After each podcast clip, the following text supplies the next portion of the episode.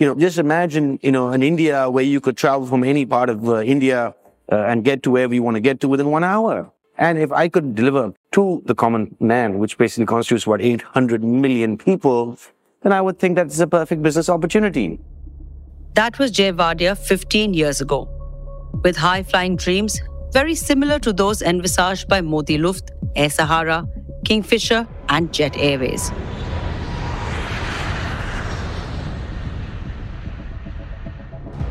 The Wadias in 2005 embarked on a risky route, taking on the Indian skies, which were very inviting then, but have proven to be very unforgiving to their guests in the last decade and a half.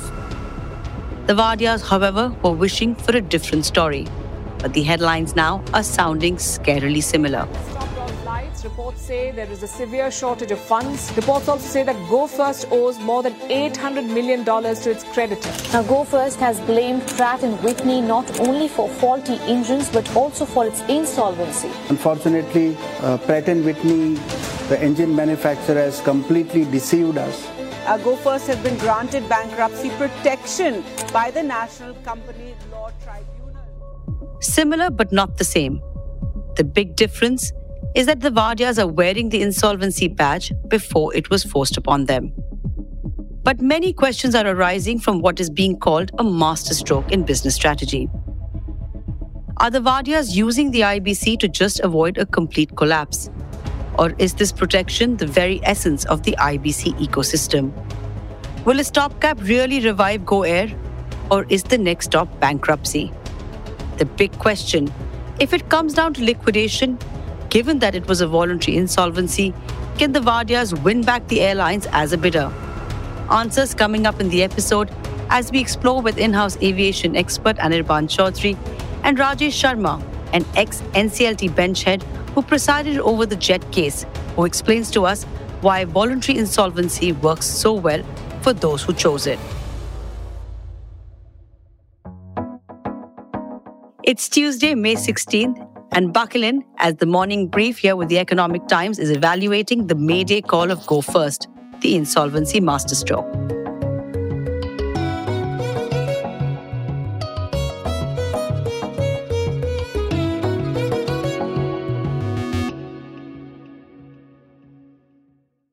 Anirban, welcome to TMB in a different hot seat today as a guest. Hi, Anupriya. Good to be here. Well, um, let me start up with the desperation at GoAir. The market seemed to get a whiff of it around mid April, where Economic Times only reported that there could be a significant stake sale on the card or a complete exit. Uh, one was not sure, but one thing was clear that there was a desperation around the corner. What was the on ground situation at GoAir or Go First at this junction? So, yeah, Go Airlines had been imploding for some time. And it was a combination of several factors, right? So half of its fleet was grounded, primarily, but not only due to engine supply issues. Salaries to employees were being paid late. There was a massive exodus of employees, actually. The airline had already defaulted on 3,800 crore rupees to its aircraft lessors and its vendors. Vendors meaning, I mean, one is including companies who used to supply it fuel. The airline had outstanding debt of 6,521 crore rupees, which it confessed later to the bankruptcy court that it would default on very soon. So, yes, there was a definite desperation. But interestingly, it's not been just a year that Go Air has been trying to get investors or raise money. In fact, the Wadias have spoken to every possible PE firm there is who's interested, who's even remotely interested in the aviation industry. It's spoken to Qatar Airways, as far as we know. It's spoken to the Tatas. In fact, what some company insiders say, and this is sort of unconfirmed, and Go Airlines will never confirm this on record, but they say that Jeh Wadia, just before he fell out with his father and walked out, uh, Go and other Wadia Group companies, he did bring an investor onto the table. But obviously, then again, things didn't work out because of their internal squabbles. The airline has tried to go for an IPO at least four times. Its mm. banks had stopped lending to it more than a year back. So the state it had gotten into, its creditors would have sooner or later dragged it to NCLT. It was pushed to a corner. And I think one way to look at it, and this is only one way to look at it, is that it would one way or the other had to go to bankruptcy court. Already starting to be cancelled a lot of the fleet was already on the ground. I mean, I'm just talking from personal experience here. I have taken a Go Air flight to two different destinations, and both times I was pretty much stranded at the airport because I faced four to five hour delays on my travel plans as well. So, even before going into insolvency, voluntary insolvency, the on ground operations had been impacted massively, even before they announced the flight cancellations hmm. officially. The short answer to this is grounded aircraft. When you have half of your fleet grounded and your schedule, I mean, your schedule can't remain intact, right? Some of it will obviously be pre planned cancellations and curtailment of your schedule, but you can't curtail your schedule by half without alarming the regulator, the ministry, you know, the passengers. So you have to do some ad hoc stuff as well. And that's exactly what GoAir was doing, which is why the mayhem among passengers who would book a flight for, say, 6 a.m. Tuesday, but see that flight either cancelled or combined with another flight for the simple reason that there was no aircraft which would fly them because that aircraft was grounded and the one which was supposed to and the, the aircraft which was supposed to be swapped with that aircraft was perhaps flying other passengers in some other route. So it was chaotic because primarily because of the grounding of the aircraft. Now, Anirban, you, you just talked about uh, the grounding of the aircraft being the biggest problem, and a large part of that has been pinned on to the engine issues which have brought Go Air or Go First to its knees. What is this Pratt and Whitney issue for those who have not been tracking it from the start? So, Anupriya, to understand the Pratt and Whitney issue, we need to go back a little and to the time when GoAir really decided to expand, right? Which was 2011. So the airline ordered its first set of 72 planes, the very fuel efficient Airbus A320 Neos, which engine maker did it choose? It chose Pratt & Whitney. So far, so good. Pratt & Whitney was doing great. Then Pratt & Whitney also did something wonderful. They came up with the super efficient, you know, the 1100G turbofan engines, which have been sort of the cornerstone of all the trouble and all the news also that the engine maker has gotten into. And that engine initially, when they came up with it, the efficiency had every airline in the world really, really excited. But the engine had teething problems, as everything in aerospace tends to do. But one problem in particular was uh, fairly sort of telling, especially for Indian carriers, which was that they would face issues in countries or in markets with extreme climate and pollution. And India is obviously one of them, which is why these problems started way before. I mean, they started actually way back in 2016 but in 2019, what does Go Airlines do? It places a massive order with Pratt & Whitney to power its latest order as well. This is not what other airlines in the world are doing. At this time, the airlines have become very aware of these the problems that these engines have. They are shifting to other engine makers. In fact, in the same year, Indigo decides to place a 20 billion order with CFM, which is Pratt & Whitney's rival. It has brought engines from Pratt & Whitney until then, it decides to make a shift in 2019. GoAir decides to stick with Pratt & Whitney. According to the NCLT plea, what Go Airlines says is that the engines were faulty right from the start. 80% of those engines had to be removed or replaced even before they ran for 5,000 hours. And the usual metric for the replacement or removal of an engine is 10,000 or even 20,000 hours. And obviously, the engines had to be replaced more frequently than they usually would, and Pratt & Whitney was facing its own supply issues. So it could not give engines in time. So what happened is in 2020, 31% of GoAir's fleet was grounded. That went to 34%, it went to 40%. And then just before it filed for insolvency, more than half of its 54 planes were grounded. So what Go has said to NCLT is that it's lost potential revenue worth 10,800 crore because of these engine issues and the aircraft grounding. Aside from the operational issues, one thing that has been in the news as well, which is behind the scenes of the business battleground that has been Go Air. I want to talk about what was really going on behind the scenes a year ago when the business battles of GoAir came under the front headlines with Jeh's exit, which also became a big problem point, not just operationally, but more so with the investor community. So, yeah, I mean, we are getting into slightly murky waters here, but yes, all said and done. And from what we hear from old timers as well as veterans in the airline, Jeh Wadia's exit was the last nail in the coffin. That is, if we are already writing Go Airlines epitaph. And well, there is no reason to do so yet. Go Airlines has always been sort of a family battlefield, right? I mean, the differences between the father and son has been the stuff of legend. And a lot of problems and a lot of management problems in Go Air are an offshoot of that. Not everything, but but a lot of it is. There were insane amounts of top level exits in goair at one point. I mean, there were months after months when the airline did not have a CEO, it did not have a CFO, it did not have a head of revenue management. But and again, that's not because they didn't get brilliant talent. They got Wolfgang Prock-Schauer, for instance, as CEO, who had led Jet in its heyday and is now president at uh, Indigo. Jeh, you know, to give him the benefit of doubt, because Jeh was also, you know, he had his problems of aggression, etc. But he knew the airline business. That's what everybody says. And he knew how to run the airline. He kept it profitable. You know, it was a very small airline, but he kept it profitable. It went international later than others, but it did go international. It chose some great routes. All of that was actually under Jeh. So around 2020, 2021, the rift between the two ha- had started. And I think it came to a head and he wanted to leave and he did leave. And then, of course, as per the latest DRHP, we see that there were threats of going legal against Jeh because he owned a company which actually owned the Go Air brand. And then there was an overnight changing of brand from Go Air to Go First. Even after Jeh left, was the promoter commitment to the airline low? Not really. Because the Wadias put in 210 crore into the airline in December, rupees 290 crore in April. They've committed 6,400 crore into the airline, of which 1,593 crore is equity infusion. Is that a bad figure? Not at all. Because remember, Vistara has received 9,900 crore rupees since its birth in 2015, of which the last investment was done in mid November, and that was 650 crore.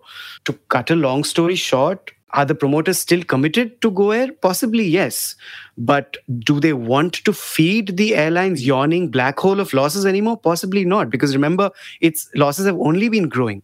1800 crore in FY 2022, 3600 crore provisional losses in FY 2023. That's that's massive losses. So I guess they, they did not want to feed or fund the airline losses anymore. From being a profitable airline operationally to going into problems with creditors and lessors across the board. Creditors have not been so vocal, the bank creditors at this point, but a large part of the pain point is coming from the lessors, Anirban. What are you hearing from the owners of the actual aircrafts that Go Air operates? The biggest critique to Go Air's move has been that it puts so many of its creditors in a huge bind. And the ones to face the worst brunt of it are the lessors, right? What happens is that when an airline defaults, the lessor sends the airline default notices. Several default notices later, it sends a plea to an application to the aviation regulator, which is the DGCA, to deregister the aircraft within five days, the DGCA deregisters the aircraft. And after that, there is a fairly long process through which the lessor gets back the aircraft, which is what the lessors in Go Air's case were also expecting to do. Most of these lessors, after sending default notices, terminated their contracts.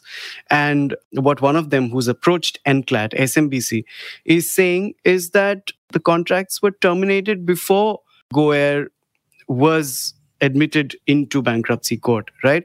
Uh, they're also citing something called Cape Town Convention, whose rules actually are supposed to protect lessors and creditors of airlines uh, in in the event of their uh, bankruptcy or in the event of their insolvency. But the moment NCLT admitted Go Air's insolvency plea, it also triggered a moratorium on all payments that Go Air has to make, and it prevented all creditors from taking any kind of coercive action against the assets. So now the aircraft are out of reach for lessors, the money, the accounts are out of reach for bankers, etc., etc., etc. Now this moratorium is for six months and it is extendable by nine months. In these nine months, six or nine months, these aircraft cannot be touched, and the lessors keep losing their money. What is that money? The money is the aircraft parking expenses, the maintenance upkeep of the aircraft all of that is is on the lessor's books the dgca has received a record number of 45 applications to deregister aircraft. The lessor with the biggest exposure to GoAir right now, which is SMBC, has actually said that GoAir has gone to NCLT to defraud its creditors, including SMBC and other lessors as well. It's fairly obvious that the other lessors may also go to NCLAT to you know stop this. So, but what help will that be? Given India's very complex legal structure is something that we you know need to see. But yes, the lessors are definitely in a massive, massive bind. It's not the first time, and you know, going by what we see, it won't be the last time either. Always a first time for everything. But this voluntary insolvency is not the first of its kind, nor is the haircuts and worries among creditors. Joining us now, Economic Times, Sangita Mehta. Sangita, welcome back on the morning brief. And I must say, it seems like we only speak to you when a company is imploding. So I'm sorry about that. I'm sure I promise that we will speak to you uh, when we have good news from the banker and the banking side as well. But for now, this is not the first time we've seen uh, voluntary insolvencies coming in. It has been used in the past as well. There have been several instances in the past. If you remember, Aircel was among the first big cases which had gone for a voluntary insolvency because they were hoping for an out of court settlement or they were hoping for a white knight to come. And you know, back then it was unbelievable that a corporate himself would kind of say that I want my company to be liquid because we've always lived in an era where the promoter does everything to save his company. And then the other big case was RCom. There were three of these companies which Anil Ambani took to NCLT. So, Sangita, take us through what you're hearing from the chatter among creditors of GoAir at this point. Were they surprised by this move to insolvency by the group? What happens from here on? What's the chatter behind the scene that you're picking up? they weren't totally surprised because a week prior to being admitted, GoAir officials had a meeting with lenders where they had conveyed to them that, look, if you are not willing to provide any additional finances to us, we have no options but to NCLT. And then the lenders, having had the bitter experience with Jet, they probably said that we do not want to burn additional money on this. And then they said that uh, uh, either you bring in your money or we are not giving you additional funding. So, to some extent, lenders were prepared. Now, once among these, the three prominent lenders are Central Bank, Bank of Baroda, and uh, Deutsche Bank. And uh, totally, their exposure is 4,500 crore, and they have security of 3,000 crore, which is in form of land. Now, that's the only security they have. One of those loans that Sangita mentioned is the Deutsche Bank loan. And it's not as simple as what meets the eye. My colleague Mohit Bhalla from Economic Times explains why this $300 million loan stands out. So, the Deutsche Bank loan is interesting because it's been taken at the Adavadia holding company level in Mauritius, where the loan of $300 million was taken and backed up by uh, lien on the bank account of Associated Biscuits International Limited, which is a London based company that owns about 44% stake in Britannia Industries. So, effectively, what that loan is backed up by is uh, lien on the flows of Associated Biscuits International, which in turn receives income. Its main and only source of income is effectively dividend income from shares held in Britannia Industries. Now, at the same time that that loan has been taken in Mauritius, $200 million of fixed deposits have been created by the Wadia Group and uh, as a security, in lieu of which Deutsche Bank has further loaned money to GoAir. We understand is one connected transaction. The company says that these transactions have no connection to each other and that the GoAir funding has nothing to do with Britannia Industries. Now, there are two things here. One is that, of course, Deutsche Bank can cover its GoAir exposure by just liquidating those fixed deposits. But what happens to the loan at the holding company in Mauritius, which they've given of $300 million? Now, as long as the dividend income coming in from Britannia into Associated Biscuits and flowing into that Mauritius company can service that loan, things are all right. But if the dividend income does not suffice, effectively, Deutsche Bank could force the Wadias to sell Britannia shares. That could potentially create an overhang on the stock. The other thing to worry about or uh, to focus on is whether this transaction from a regulatory standpoint is totally clean and then or one can speculate that funding has been taken by GoAir for which effectively some sort of lien has been created offshore on income coming in from Britannia industry. So is this regulatorily totally above board is something that's questionable. questionable moves and questionable motives, and many unanswered queries. What protection does voluntary insolvency give the Wadias versus being dragged to the courts by creditors? Is Nusli Wadia and team still in the driving seat? And what are the options for creditors? Anirban Chowdhury sits down with Rajesh Sharma, a retired member of the NCLT who had presided over the Jet bankruptcy case. Mr. Sharma, how is GoAir as a company filing the voluntary insolvency petition differently treated by the IBC laws than a company that has been, uh, let's say, dragged to the bankruptcy court by its creditors? You see, if I tell you in brief, the insolvency law, that is Insolvency and Bankruptcy Code 2016, provides for bringing any company into insolvency by adopting any of the three ways. Section 7 of Insolvency and Bankruptcy Code of 2016 provides for financial creditor to bring corporate debtor into insolvency by filing a petition with NCLT.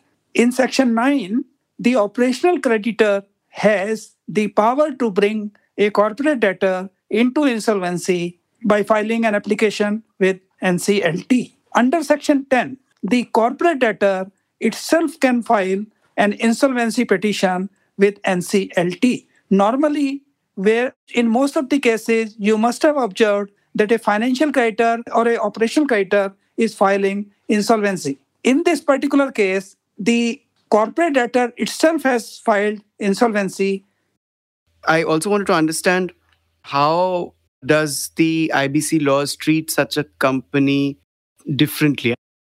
You see, it is equally important for all the three stakeholders that is financial creditor, operational creditor, or a corporate debtor filing insolvency as and when required or as and when felt by them that the company has become insolvent. I would like to clarify here that there is a difference between insolvency and bankruptcy. Whereas in the normal uses, we use both of them interchangeably. Insolvency and bankruptcy are two different things. Insolvency is the temporary problem faced by the corporate debtor in making payments to its financial or operational creditors. If the company is brought into insolvency and it could not be resolved within a particular time, it goes to liquidation. There, the question of bankruptcy comes. In simple words, insolvency is a temporary financial problem, bankruptcy is a final outcome of that. As far as the Go First case is concerned, it is not the only case where Section 10 application has been filed. There are many cases which have been filed before also. But in insolvency laws, majority of the cases are either filed by the operational creditor or financial creditor, as the case may be. Understood, sir. Understood. So, uh, seen another way, and since you played a large role in that, how is it different from the Jet Airways case? Not just in terms of voluntary, involuntary, but there was a stage at which Jet came to NCLT, which can be said, I mean, it, it, it had shut down, it had shut operations, uh, it was on the brink of collapse. So, since you were so active in the Jet Airways case and played such a big part, how do you compare the two? Yes, as a matter of fact, the case of Jet was before our bench in Mumbai. In case of Jet Airways, financial creditor State Bank of India brought the company in insolvency, and considerable time was already passed since when the company was feeling insolvency. Right. What is good in this particular case of Go First that the management itself has come to the NCLT filing its insolvency petition that we are facing difficulty with respect to our payments towards our creditors. And that is the earliest stage one can go for insolvency. This is the basic reference which you will find from JET and Go First. And mind it, even one day before of filing insolvency, the company was in operation. How do you react to some sections of the industry that are analyzing this as GoAir exploring a loophole or exploiting a loophole in the IBC rules to just ward the creditors off and continue business as usual, and also the bigger allegation that this will set a bad precedent for other companies who are in financial trouble. They will use the same route to ward off their creditors and continue running their businesses. How do you react to that? You see, I do not subscribe to that because I am deep into this insolvency law. People who may be having half knowledge or half story about the cases, they may be talking like this. You see, insolvency law has been brought in India as IBC 2016 just six years back. And the basic principle worldwide, including India, for insolvency is if somebody is unable to pay his dues, he should come into insolvency, face the insolvency process, either get revived or get liquidated and restart the business anywhere else. This is what the insolvency law is. So let's talk about how this will pan out.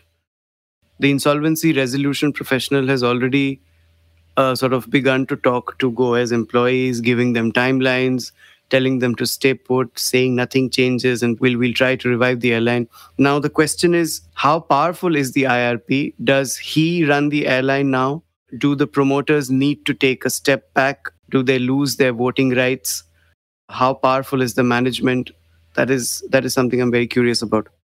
Let me tell you, whether the insolvency is filed by the financial creditor under Section 7 of the IBC, by an operational creditor under Section 9 of the IBC, or by the corporate debtor itself under Section 10 of the IBC, as far as the process of insolvency is concerned, there is no change.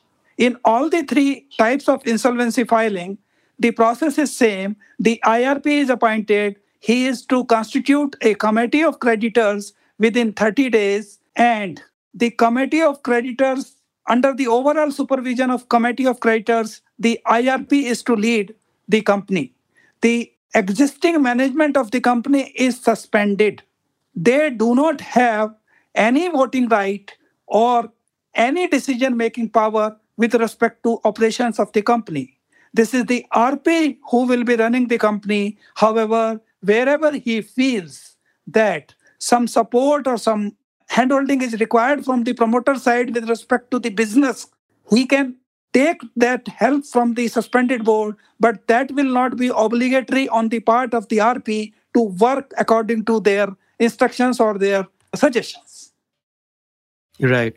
So you don't subscribe to the notion that it's the current promoters, the Wadias, who will be running the show, even after admitting themselves in You see, law that doesn't provide that, number one. Number two, in case the concerned RP allows to do that, he will be holding himself subject to disciplinary proceedings from the Insolvency and Bankruptcy Board of India, the regulator of the insolvency laws. Right, right. The promoters seem to want to present their own resolution plan. It seems that they want to bid for their own company. How, how far do you think this is possible?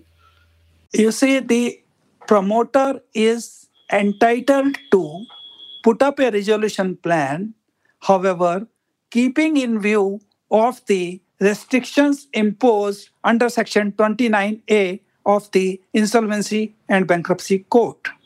29A, apart from other things, provide for that the resolution applicant promoter of the company should not be an NPA anywhere in his businesses of or any of the group company business of the same promoter. Okay. If they are eligible, they will be in the queue for filing resolution proposals. But nobody can say for certainty that I am the suspended management, I will take over this company even after the process is followed, and somebody else is a higher bidder than me the company cannot go to him at all.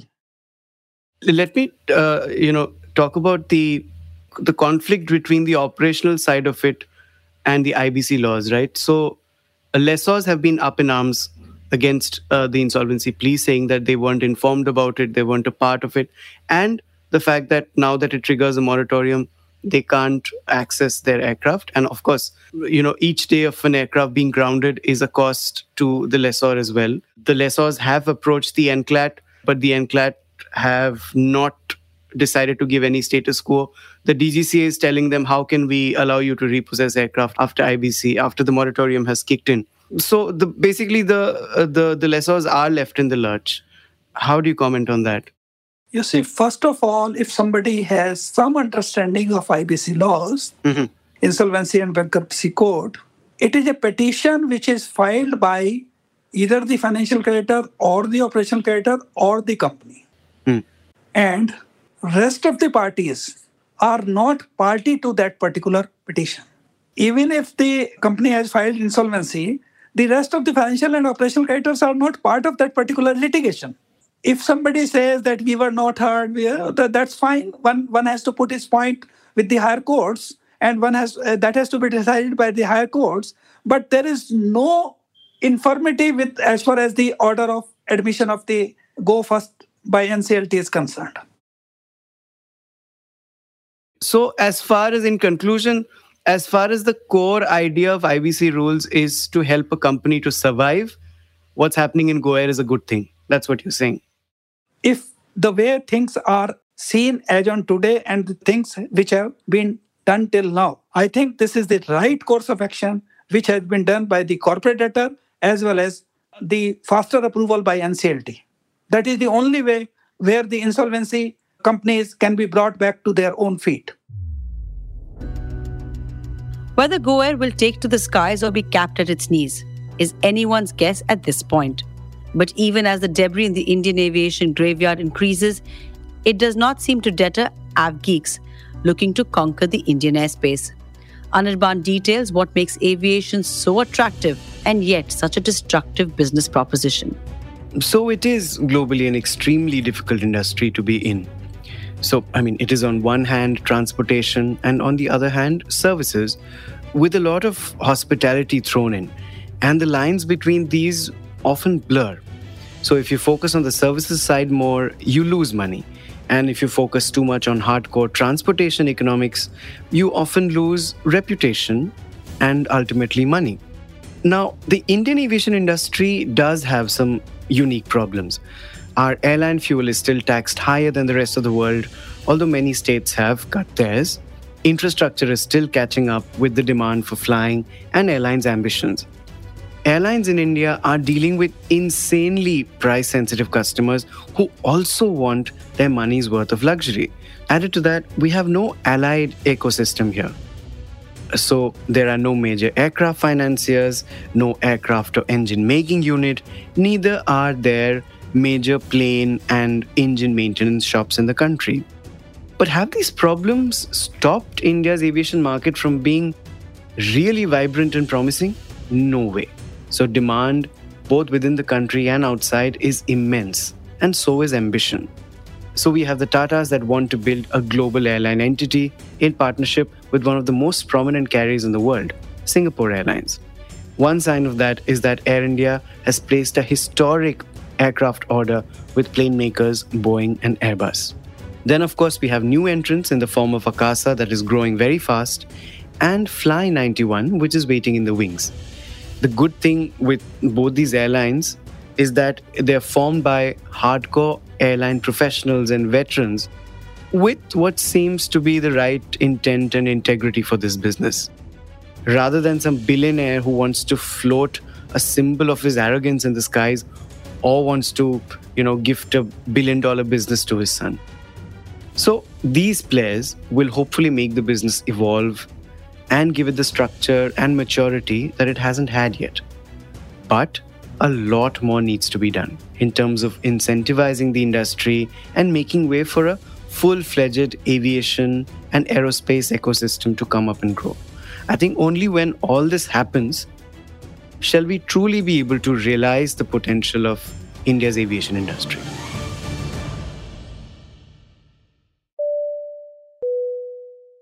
So keep the seatbelts on. It promises to be a turbulent journey ahead.